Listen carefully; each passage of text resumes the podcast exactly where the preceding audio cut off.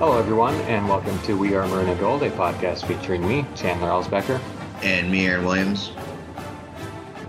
Aaron, you and I talked yesterday uh, when we were at the concert you and I went to about, uh, I guess we didn't talk at the concert, we were just talking at the concert about college football would be weird, but we were talking about how little we watched of week zero this weekend. Um, is there anything looking back that you wish you would have gotten to see? No, no. I had a great weekend. It needed no week zero football. I'm kind of inclined to agree. Vandy Hawaii seemed like it was a decent game, 35 28 in favor of Vanderbilt, but I was doing pretty okay, I guess, um, yeah. without any more football. And uh, we're, we, we've got plenty of football coming our way this week, so uh, we don't need to overdo it in week zero when the, uh, the matchups aren't too appealing. But we are going to talk about week one today because it is week one, or it is, it's like a top five weekend of the sport calendar, right? It's it's it's pretty good. It's pretty good. I've never thought about. I've never quantified it like that, but it's up there. Obviously, the first weekend of the NCAA tournament is number one. Masters weekend is great. Yep. Uh, on the opposite end of the spectrum, Super Bowl Sunday is the worst. I guess that, like there's there's not really a a whole lot of like weekend based things in, in the sports you and I care about where, you know, the NHL, the NBA, Major League Baseball, they can all kind of start whenever makes most sense in the week. Like a Thursday night, maybe a Wednesday at Well, and they don't yeah, they don't revolve around the weekend the same way. It's just whenever it happens, it happens. Yeah, and uh, college football, it is a sport about the weekend, a sport that you start watching at 11 a.m. and you stop watching at roughly 1:30 a.m. the the next day, whenever you have completely lost all uh, all fuel and uh, and and all energy, but just really needed to see what happens between Wazoo and Cal. So uh, incarnate word. Yeah, is that this weekend? It is this weekend. Oh no, no, I'm sorry. I thought no, no, I'm sorry. I was thinking about that because Wazoo's quarterback a couple years ago came from Incarnate Word. Incarnate Word is actually playing at UTEP. Wazoo is playing Colorado State. Playing Colorado State. I was just thinking about both games, so it all kind of blurred together in my brain. We're going to talk a lot about a game happening Thursday night, obviously, the Big Fox game. Um, but first, we need to answer our last Gophers preview question of the fall, the, the, the pre fall, which is what will the Gophers record be? Should I just say it, or should I walk through my logic, or both? Uh, you can start with the record and then give me an explanation. Yeah, I'm saying seven and five. I'm saying seven and five. I'm taking Eastern Michigan, Northwestern, Louisiana. Uh, I'm taking those as a given. And then basically, I think we'll get Michigan State. I think I'm pretty confident about Nebraska this week. You know, and then I think we'll get two of Iowa, Illinois, Purdue, and Wisconsin, something like that, which gets you out to seven. I don't think they're I they could get North Carolina, but I just again I'm not super confident in that at this time. Obviously, Michigan and Ohio State, those are you know really high level teams, so I'm not expecting those. That is kind of my thinking as of right now. I mean, there, there's a higher ceiling than that certainly, and even a lower floor, but looking at it right now, that's kind of the way I'm the way the way the way I'm thinking about it. I like the matchup against Nebraska. The more I think about it, again, Eastern Michigan's a gimme. North Carolina's going to be really tough, and then the next two weeks you're good. I, I think again, Michigan State. It's it's hard to know with again some of these teams, right? But just given the way it's played out, you know, last year, and I I, I can't feel great about Michigan Michigan State as a team. And then I, I I do think you know Purdue Illinois. I mean those feel like toss up games as do as do Iowa and Wisconsin. They're not all they're, they they vary in their styles of play and honestly their talent levels those teams. But I still feel like those are going to be more like 50-50, 60-40 type games either way depending on a myriad of factors, I guess. So if you wanted to, uh, I could go over the uh, win probabilities according to the Massey ratings for each Yeah. game, like in buckets. Um, between 70 and 100%, we have Nebraska, Eastern Michigan, Northwestern, UL Lafayette, and Michigan State. Um, Illinois comes just in under that at 69%.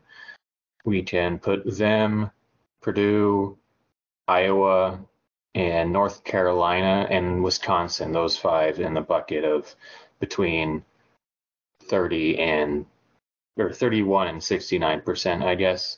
And then everything 30 or lower is Michigan and Ohio State, obviously. Yeah. Uh, so you've got five games you expect to win, five games that if you get, you know, more than one of, you can feel okay with. Uh, you obviously want to get at least three, uh, and you would like to win all of them if you can, but it, we, we understand it's not the most likely thing in the world. And then two, that is that are just huge uphill battles, whether that is because of Michigan's defense um, and running back talent, or because of Ohio State's everything on offense, except their quarterback, maybe, who will probably still be good anyway.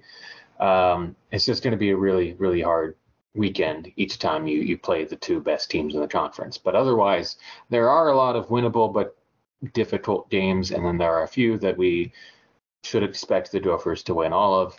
We'll get into why Nebraska might be a little trickier than we might think on paper, but for now, I, I agree with the ones you you say the Gophers should win um, because Eastern Michigan, you know, as tricky as they've been in the MAC, they turn over a lot of their roster this year, which is already a MAC level roster. Northwestern is in complete chaos and is, you know, coming from a, a bad level football wise anyway. UL Lafayette um, is, you know, not awful by any stretch. They can definitely make a bowl game in the Sun Belt, but uh, even in a really strong Sun Belt, they're not an exceptional team. They um, they lose a lot of their defense, which is the better side of the ball for them. And then uh, Michigan State, you know, their their secondary is just awful, and they um, haven't really done a whole lot to fix it. They bring back a lot of the guys who are part of that really bad secondary, and the transfers they bring in aren't really too exciting. You have Terry Roberts from Iowa, who's a really good special teamer, but has not played a whole lot on defense and made a huge impact. Uh, and then a couple guys who have kind of been bit players elsewhere. Uh, and on top of that, uh, don't have a very good offensive line, and you know are breaking in a, breaking in a new quarterback who could be better than Payton Thorne, but neither of the guys who are potentially going to start are necessarily the most exciting between Noah Kim and a uh, um, and a I believe true freshman or redshirt freshman quarterback in, in Katin Houser. So uh, you know those are the games that I feel like, especially with the Gophers' particular strengths, they should win. Yeah. Yep. Yep. Agree. So um, I will also go with seven and five as as my predicted record. I am a little more pessimistic than computers about a trip to Iowa City for obvious reasons. I'm also less high on Wisconsin. I admittedly am in the writing stage where I've not done my research into Wisconsin to make myself afraid of them, but at a glance, I can see a team who returns a lot, and I understand why the computers liked that, uh, and I can understand why the projection systems would see a good quarterback at SMU, move to Wisconsin, and see a some potential. But I also think it's just even if they're not going to immediately go to like throwing 50 times a game or whatever with Phil Longo, it is going to be an adjustment. There's going to be some penalty for this transition. You, when you bring in a new coaching staff, when you try changing systems, uh, it's just going to be a little tricky to make that stick immediately. So I, I don't think Wisconsin will be great. They could be a real, real tough challenge by the end of the year, but I don't think they're going to be more than like a six or seven win team, probably, without looking at their schedule. So I, I think between Iowa and Wisconsin, the Gophers' odds better of lose uh, of winning one, and I like their odds of winning the other a lot less. Was there any game on the schedule that you look at and think this could be the difference between winning the division or, you know, it, should there be some injuries or like some catastrophe? Like if you expect to go bowling and expect to, you know, meet expectations for the season, like this is the game that has to be checked off the list? I mean, I think the Illinois and Purdue games are big just because I think those are teams, like I said, that are at or below or slightly below your caliber. And those are games I feel like you, if you want to have a really good season and meet or exceed expectations, I think you have to win both of those. So I think there's a lot of pressure on both of those. I mean, obviously, if you want to compete for the division, you're going to have to beat Iowa, Wisconsin, probably both. Um, so those are huge games as far as that goes. As far as a hinge game, I mean, I do think, again, the North Carolina games, the Nebraska game, you know, we might find out a lot of, you know, that's a competitive enough game week one where we're like, okay, this might be who we are. Um, but I think we're going to learn a lot in the North Carolina game.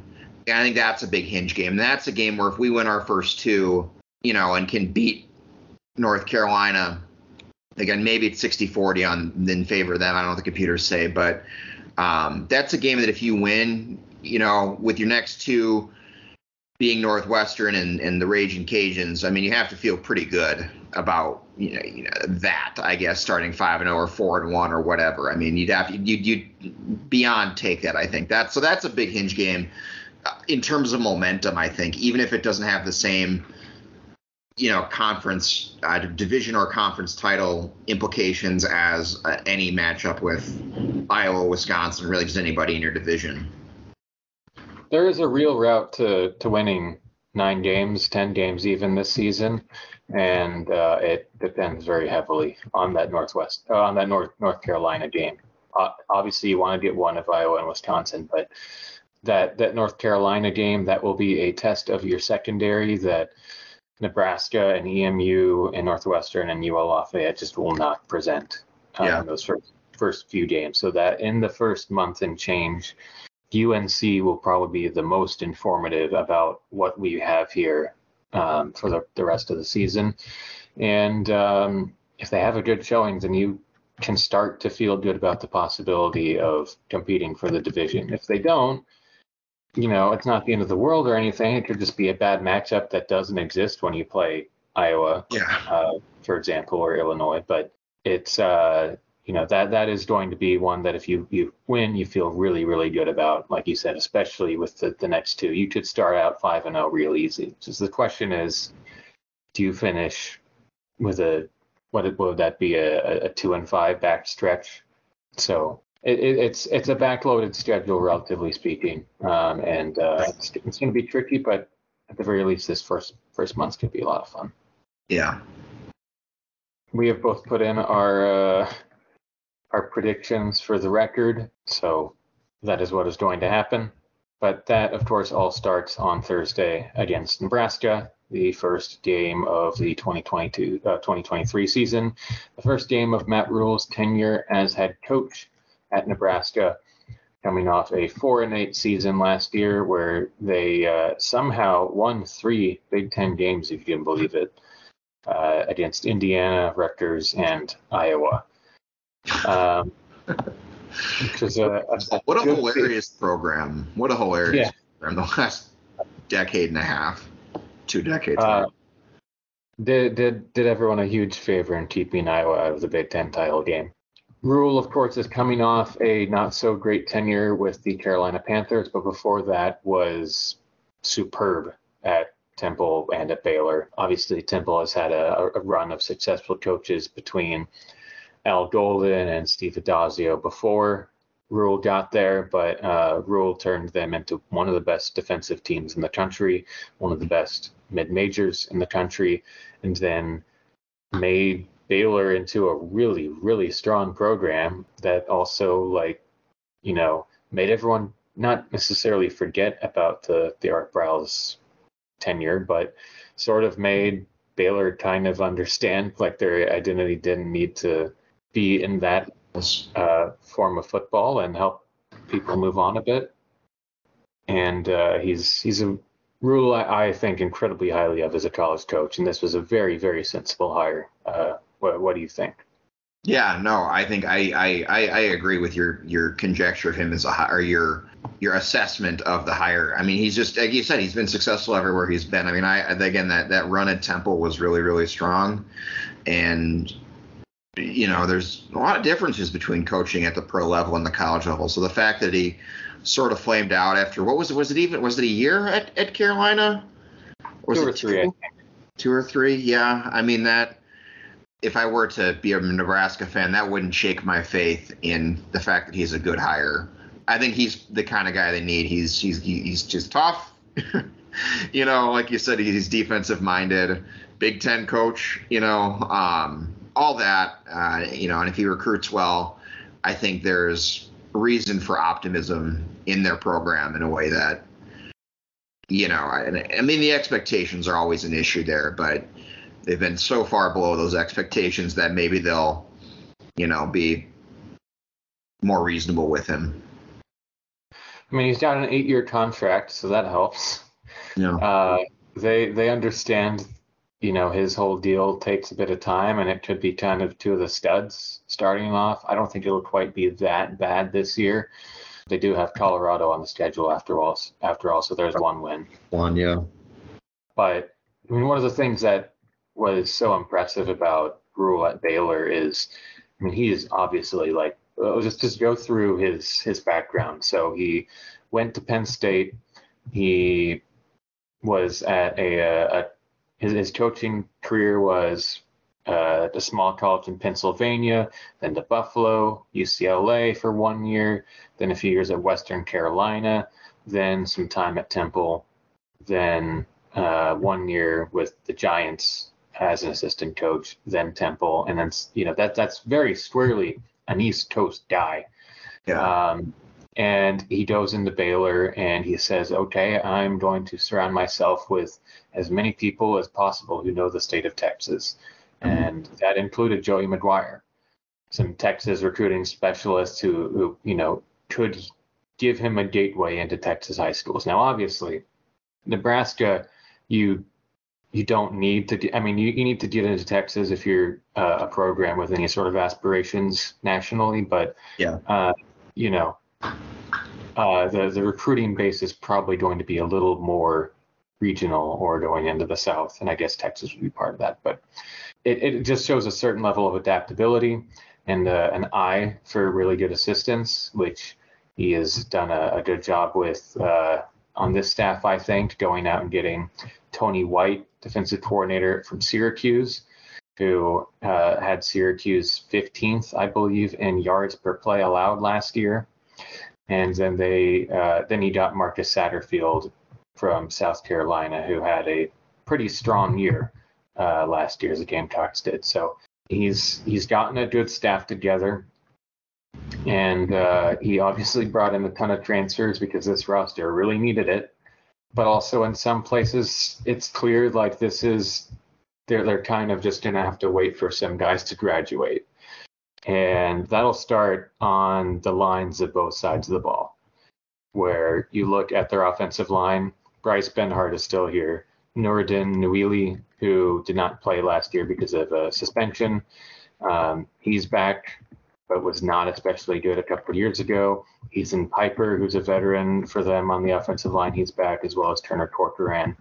It's a lot of very familiar faces, which in if they were younger, you could say, well, that means they're probably going to get better, right? But it's a bunch of upperclassmen, and we've kind of seen what they are, and what they are is a pretty bad offensive line. They were 113th in sack rate allowed last year. Um, we're very poor in run blocking stats like line yard. They're 104th in opportunity rate. Um, they brought in a, a transfer at center from Arizona State, Ben Scott, who will probably provide something, but Ben Scott didn't like have any accolades or whatever at Arizona State. He's just an experienced starter um, who will, you know, be there. But they're pretty thin on the line, and I don't have a lot of faith in the guys who have been bad before to suddenly be good. So they, they could have trouble running the ball a bit. And also, uh, I, I, I was watching some Georgia Tech earlier. Jeff Sims, their transfer quarterback from Georgia Tech, I I like, but he spent so much of his time there, like getting just beat up every week, um, and he's he's going to have more of that, I think, and especially since I I don't look at their receiving core and see like a really good group. Marcus Washington was a very solid receiver for them last year after transferring from UT. Uh, he is coming off an injury, but should be available week one. Behind him, you got Isaiah Garcia Castaneda, who uh, redshirted last year after transferring from New Mexico State, where he did a bit more. Uh, you have a former walk on and Alex Bullock, who has never caught a pass in college. Um, you have a couple tight ends who only have a, a, total of six career catches in college. And then you have a couple grad transfers, one from Baylor and Josh Fleeks, who did play under Rhule for a couple seasons, uh, and then one from Virginia and Billy Kemp IV, who uh, had a pretty quiet 2022, but was more solid a couple years ago. That's a group too that I feel like that's in previous years, wide receiver has really been a strength for Nebraska, which again doesn't say anything to their quality now, but that's a position where they've historically been very good, even on some of their not great recent teams. Yeah, I mean the, the they've been able to get some really good transfers, and this year it doesn't really feel like they have that ceiling. There's certainly um, no uh, there's certainly no Wan'Dale yeah, there's no Wan'Dale. Uh, who's the guy they got from Montana a year or two ago? Was that? Uh, um, mm, trying to remember if that was uh, which one that was. Well, Trey Palmer, I think, was an LSU transfer, and he was really good. He had 71 catches last oh, year. Samori Toure. Yes, yeah, Samori Toure, I, I thought was a really solid player, and Travis Vokolek was uh, a player who, at tight end, always seemed to hurt the Gophers, but he's gone now. Yeah. Um, they do have Eric Gilbert, who, if you don't know the saga of Arik Gilbert, he was a five star composite prospect, number five overall prospect in the 2020 class. He wound up at LSU, had a really strong true freshman season 35 catches, couple touchdowns. Then transferred out of LSU, went to Georgia, where he basically sat the entire time. And now he's at Nebraska, but he needs a waiver from the NCAA in order to play this season. Yeah. And we haven't gotten any news on that front. So um, there's a decent chance he doesn't play uh, at all this season, and a stronger chance he doesn't play week one. so I don't know if we need to worry about him. But on Sims, I, I, think Jeff Sims is the only guy like you have to really key on, key in on uh, as like a, a big threat. I really like his arm. His his his throwing technique is pretty much all arm. He doesn't like generate a lot of torque with his lower body, but like he just he's got a really quick release, and all he has to do is like just flick his wrist, and it gets there in a hurry wherever he needs it. He's also a really good runner. He's fearless, which is probably part of the reason he got hurt uh, as often as he did as a college player at or as a, as a quarterback at Georgia Tech in addition to the fact that his offensive line was terrible. You know, he we, we've seen the Gophers the last year really struggle against mobile quarterbacks, really struggle at keeping them in the pocket and turning pressures into sacks. So the biggest key defensively for the Gophers this year, uh, this week, is uh, just keep Jeff Sims in the pocket and collapse the pocket in on him. Like don't, you know, I, I would not blitz much at all. I'd have a spy, uh, someone who's ideally, you know, quick enough to, to keep up if needed, um, but really just rushing for basically all game because you don't want him breaking out. You don't, you, you want to make sure that pocket is, uh, you know, he's, he's sitting there as long as possible so that you can get to him in time and uh, you know trust your defensive backs to cover receiver core who's probably going to be fairly average it's what I have on the Nebraska offense. The defense, I think, is very interesting, but also probably going to be bad again. Last year in non yards, in non sack yards per carry, they ranked 94th. They didn't generate many stuffs. All they were good at defensively was preventing big plays, and they've lost a bit of their secondary. and one of the guys they bring back in uh, safety, uh, Marques Buford, will miss the first few weeks because of an injury. So they're going to be a little inexperienced. And so I don't think you have to worry as much about their secondary, but I, I'm especially thinking this is a game where you can win up front because a lot of the guys in the box from last year on the team that was not very good at stopping the run are back for 2023, where you have Ty Robinson, the tackle slash end. You have Nash Hutmacher, um, who was a, I think, second string nose tackle this year as a starter now. The linebackers are back as well, and Luke, Nick Henrich and Luke Reimer, neither of whom I'm super impressed by. Reimer's a better coverage linebacker than uh, than he is a, a run stopper. But uh, what's interesting is again they, they got in a good defensive coordinator, and also their front is going to be a bit weird because it's a three-three-five, which you don't see a whole lot in the Big Ten. It looks a lot like a four-two-five a lot of the time, where they've got like a hybrid edge linebacker type. But then a single deep safety a lot of the time who does come to, down to the box a lot uh, sometimes, but most of the time he, he stays deep. Two safeties outside of him rather than like a what the Gophers do, where it's basically just you're replacing a, a linebacker with a slot corner. This is essentially three safeties across the back. Two of whom will come down a bit. And between their hybrid edge guy and those two safeties, they can move their front around a lot. So they can look like a 4-2-5. They can look like a 3-4. They can look like a, like a 4-4. You know, sometimes they can drop back basically everyone and rush three.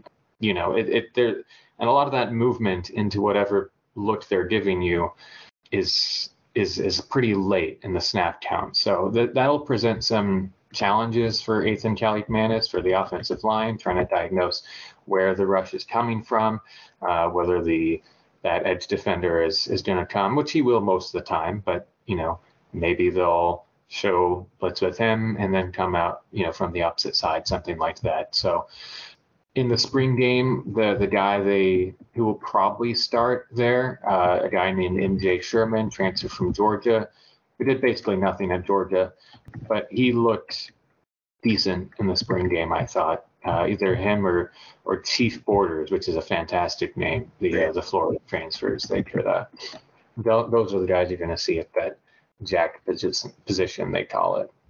But the guys they have in on the defensive line who are new, you have a 265 pound end, you have a 250 pound end, uh, and then a tackle from Texas A&M, Elijah Jeudy, who didn't record any stats in 2022, had half a tackle the year before that, is not on the official depth chart for this week for Nebraska. So, in other words, they're going to be pretty small up front. Yeah. And um, that has served the Gophers pretty well in the past. Obviously, you know, a lighter box is going to be a little faster, but you should be able to move the ball fairly well on the ground. And uh, I don't like their secondary enough. The the new guys coming in, the the starters they have to replace or have to have someone fill in for, for me to think that their secondary is going to be that strong at least week one. So obviously we can be surprised, but this is a game that you would think the Gophers have a significant upper hand in. Anyway, uh, kickoff is going to be 7 o'clock ESPN, or not ESPN, Fox on Thursday. Joel Klatt, Gus Johnson, and Jenny Taft will be on the call. Weather 79 degrees, mostly clear, 16 mile per hour wind, which could be a factor. It was a factor in Lincoln last year, though it was a lot windier in Lincoln than 16 miles per hour. Uh, looking at the various projections, Vegas has it as a seven point spread in favor of the Gophers. FPI, 67% chance the Gophers win. SP Plus gives uh, a 28 16 store projection with a 76% chance of the Gophers winning. Massey is not that far from that either. 27 17, the projected store line, with a 79% chance that Minnesota wins the game. I will uh, I will first ask Aaron, what do you think the score is going to be? Yeah, I you know as as much as I want to be pessimistic, um, and as much as I as much as I do have very real just week one nerves, where it's like you know you don't know what you got until you see it. You know, I mean we return a lot, but we also replace a lot, so it's like you know like what does the post mole world look like? But ultimately, I think we are the better team. I mean, everything you just said just confirmed all that for me, right? I mean, I feel like in most most dimensions we have the upper hand um, in terms of the way we match up with them. So. I'm I'm going to be optimistic here. I'm going to say 30 to 20 to the Gophers. I, I mean, nothing will surprise me in Week One, but I, I, think we are the better team. I think we're we think we're a little bigger. I think our our skill position players are better. I think we have a little more upside, a little more experience too. And again, with the, like you said, new coach, you know, um, even if we like him in the long run, it's still it's a project that they got going there. So might take me a few years to you know get up to where they want to be. So yeah, I mean it it nothing like I said, nothing will surprise me, but I do think we are the better team. So I'll go I'll go 30 to 20. I'll be op- more optimistic than I usually am.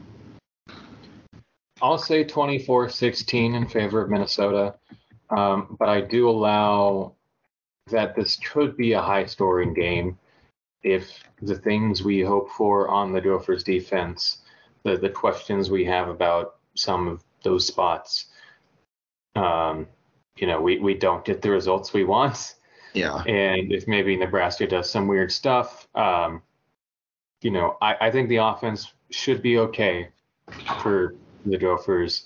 But if, you know, the defensive line just isn't there, if they can't uh, close in on Sims and then bring him down, then that could open the, you know, open up a a different kind of game than we're used to seeing from the Gophers. But I, I think it's probably more likely than not that Sims just won't have enough places to go with the ball. The Gophers will continue being slow, you know, and methodical and draining clock, which will be even more significant because of the clock rule uh, changing this year, where the it doesn't stop on first downs outside of the last two minutes of a half. Um, so it could be more of a time of possession game. Uh, it could be more high scoring if a couple things don't go right, but in general, I, I think the Gophers have a lot of advantages here. And, um, you know, granting some week one weirdness, it'll be competitive, but um, I don't know that Nebraska will really ever have a, you know, control of the game, if that makes sense. Yeah, no, that that that's I, I think I lean the same way. Yeah, I mean, obviously our scores are very similar, so well, um, that's what we think is going to happen in the the main event, as far as we are concerned, Thursday night. Very, very much looking forward to that. I uh, did a lot of just picturing myself in the stadium today, and it will be uh, a most most satisfying feeling to to be in the, the stadium. And it's a gold out. It's sold out, and uh, hopefully, you know, there are not so many Nebraska fans that it'll uh, it you know that they'll they'll have disrupted the the gold out, but whatever. Um, the other Big Ten games happening Friday night. Central Michigan goes to East Lansing to play Michigan State.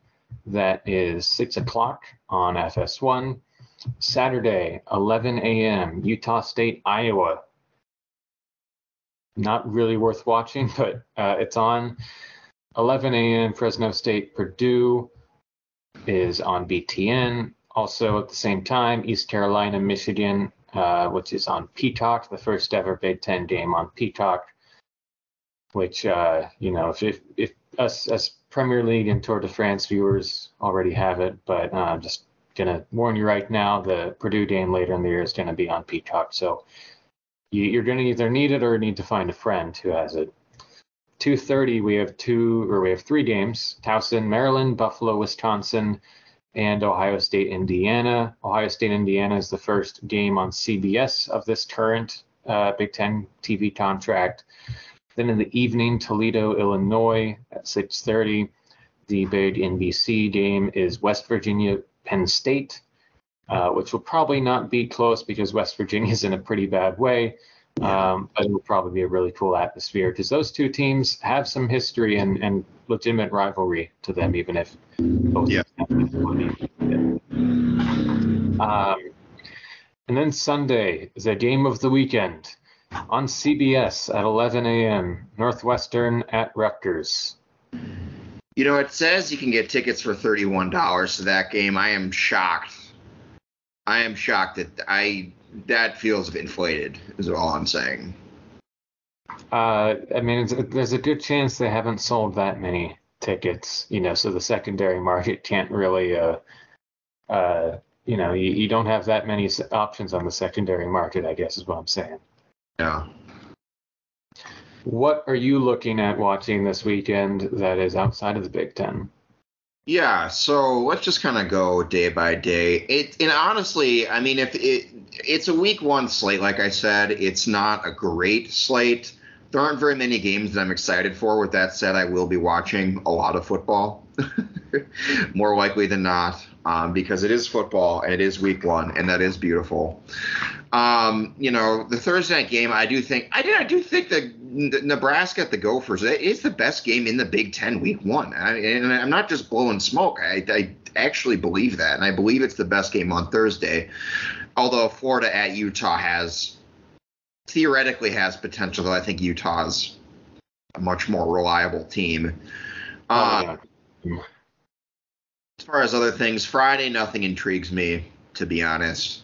Saturday, I'm looking at that early slot, that 11 o'clock slot. Again, here there isn't much. I wonder about Virginia at Tennessee, just because Virginia is a major conference team and Tennessee is starting Joe Milton.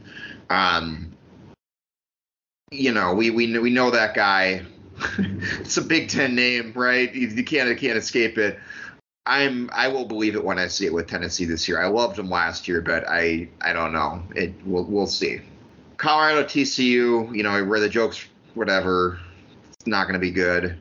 Um, Utah State at Iowa, I don't anticipate being good, um, but you know who knows? It's Iowa. They could you know they could lay an egg, I guess. Looking at the, I guess that you asked for outside the Big Ten, so that last one doesn't qualify. Looking at the the 12 and 1 o'clock slate, uh, you know, UNI at Iowa State, I think Iowa State is probably a much better team, but those Missouri Valley teams, they they just they they they win. They win. They they play. They they're tough, you know. And and UNI isn't the best of them, but they got history. They're tough. You know, they they they they want it. you know. Um, theoretically, theoretically, Boise State versus Washington. I have no idea what Boise State brings, but in a slate like this, that is a game that is uh, Boise State at Washington. I should say that is a, that is a game that has some potential.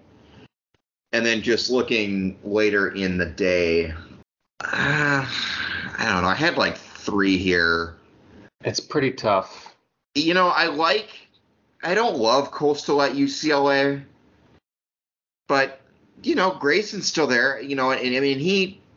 Think about Coastal's. That guy does not turn the ball over, and you know their their upside isn't insane. I don't think you know. I don't I don't know that they're going to win 10 or 11 games this year again. And even if they do, I they don't have to win beat UCLA probably to do that. Um, but that is again in this slate, I, I like that. Um, you know, Tech at Wyoming. Tech is probably favored, but um, somewhat interesting nonetheless. Uh, Tulane at 24 versus South Alabama. You know, I mean, I, we're really grasping at straws here. Um, but those are the those are those are some games that I think you know maybe could maybe could you know turn out all right. And then I just noticed that ODU is playing VT, so look out. Always a chance of something stupid happening there. Yeah, and then I should shout out Sunday too. I mean LSU at Florida State. I mean we talked about Florida State in the car last night, and I don't think either of us are super high on them, but you know that's a top. That's at it's at least at this point in the season a top ten matchup. So you know enjoy it, I guess. Um, if there's anything you haven't mentioned, I, I want to watch a lot of Oregon State this year.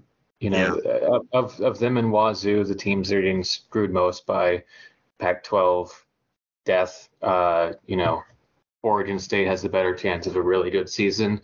So, um, you know, if you if you want to watch our, our favorite chainsaw wielding uh, Beavers, then they will be playing 2:30 on CBS on Sunday against San Jose State, who is probably not very good, but they uh, did give that that vaunted Alex Grinch defense a, a real tricky time on Saturday. Um, that and UNC South Carolina and Charlotte. Yeah, yeah, yeah. No, that's that's fair. Um, South Carolina was be- was a little better than expected last year, if I remember correct. Yeah, I mean they they were pretty solid. They've got a you know pretty decent start to the uh, the Shane Beamer tenure, uh, and UNC we're we're kind of figuring out what exactly they are. Uh, you know how how much Mack has left in the tank, but um, it could at least be competitive between two teams that do actually like have a little bit of animosity, even if you know UNC has bigger rivals, South Carolina has bigger rival, rivals, but there is some contention over who gets to call themselves Carolina. So uh, there's at least that you got going for you. Otherwise, I think he kind of named everything as far as you know each window what's good boise washington is absolutely the play in the afternoon I'll keep an eye on Cal against UNT, but that's because. I'm. Yeah, it's it's kind of rough, which you know is unfortunate. Uh, but like two months ago, I would absolutely take a rough weekend of football. So none of us are in a position to complain. There are a few uh, FCS upset shouts here. Ah, uh, yes. actually, Sam Houston State is FBS now, but BYU could be really bad this year. So uh, if you want to see a newly minted FBS team, be it BYU, that uh, could happen at 9:15 Central Time. There was one other one. Oh, uh, I'm sort of interested in seeing Western Kentucky uh, or Eastern Kentucky and Cincinnati. Cincy, you know, obviously they're changing a bunch. They immediately downgraded substantially by replacing Fickell with Scott Satterfield. Um, Eastern has not been great. Uh, they were only seven and five last year, but they have a decent floor as a program, so maybe they give Cincinnati a shot. Um, you mentioned UNI versus Iowa State. That's worth watching, or at least you know keeping an eye on, I guess. I guess those are the big ones. Uh, Fresno State Purdue could be interesting, and um, yeah, is uh, is the quarterback still there, Haener? He's not. Uh, He's got be. No, Jake Haener is a Saint now. Oh, well, good for him. New Orleans game.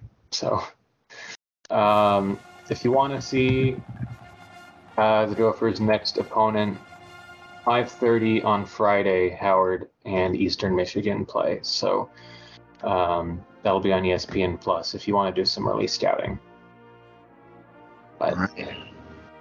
we should hopefully have more to talk about going into week two. Uh, but who knows? Maybe a lot of weird stuff goes down because this sport has a has a knack for just sneaking up on you and having weird stuff happen, even in week one. So uh, hopefully we have something cool to talk about next week. Yep. Is there anything you want to cover before we sign off? Uh, no, just really looking forward to it. What game do you think Eddie Vedder will watch before he goes on stage? Uh,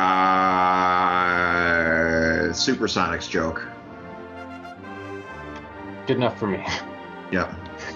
Everyone have a, a great first football weekend, and uh, we'll we'll talk to you again soon. See ya.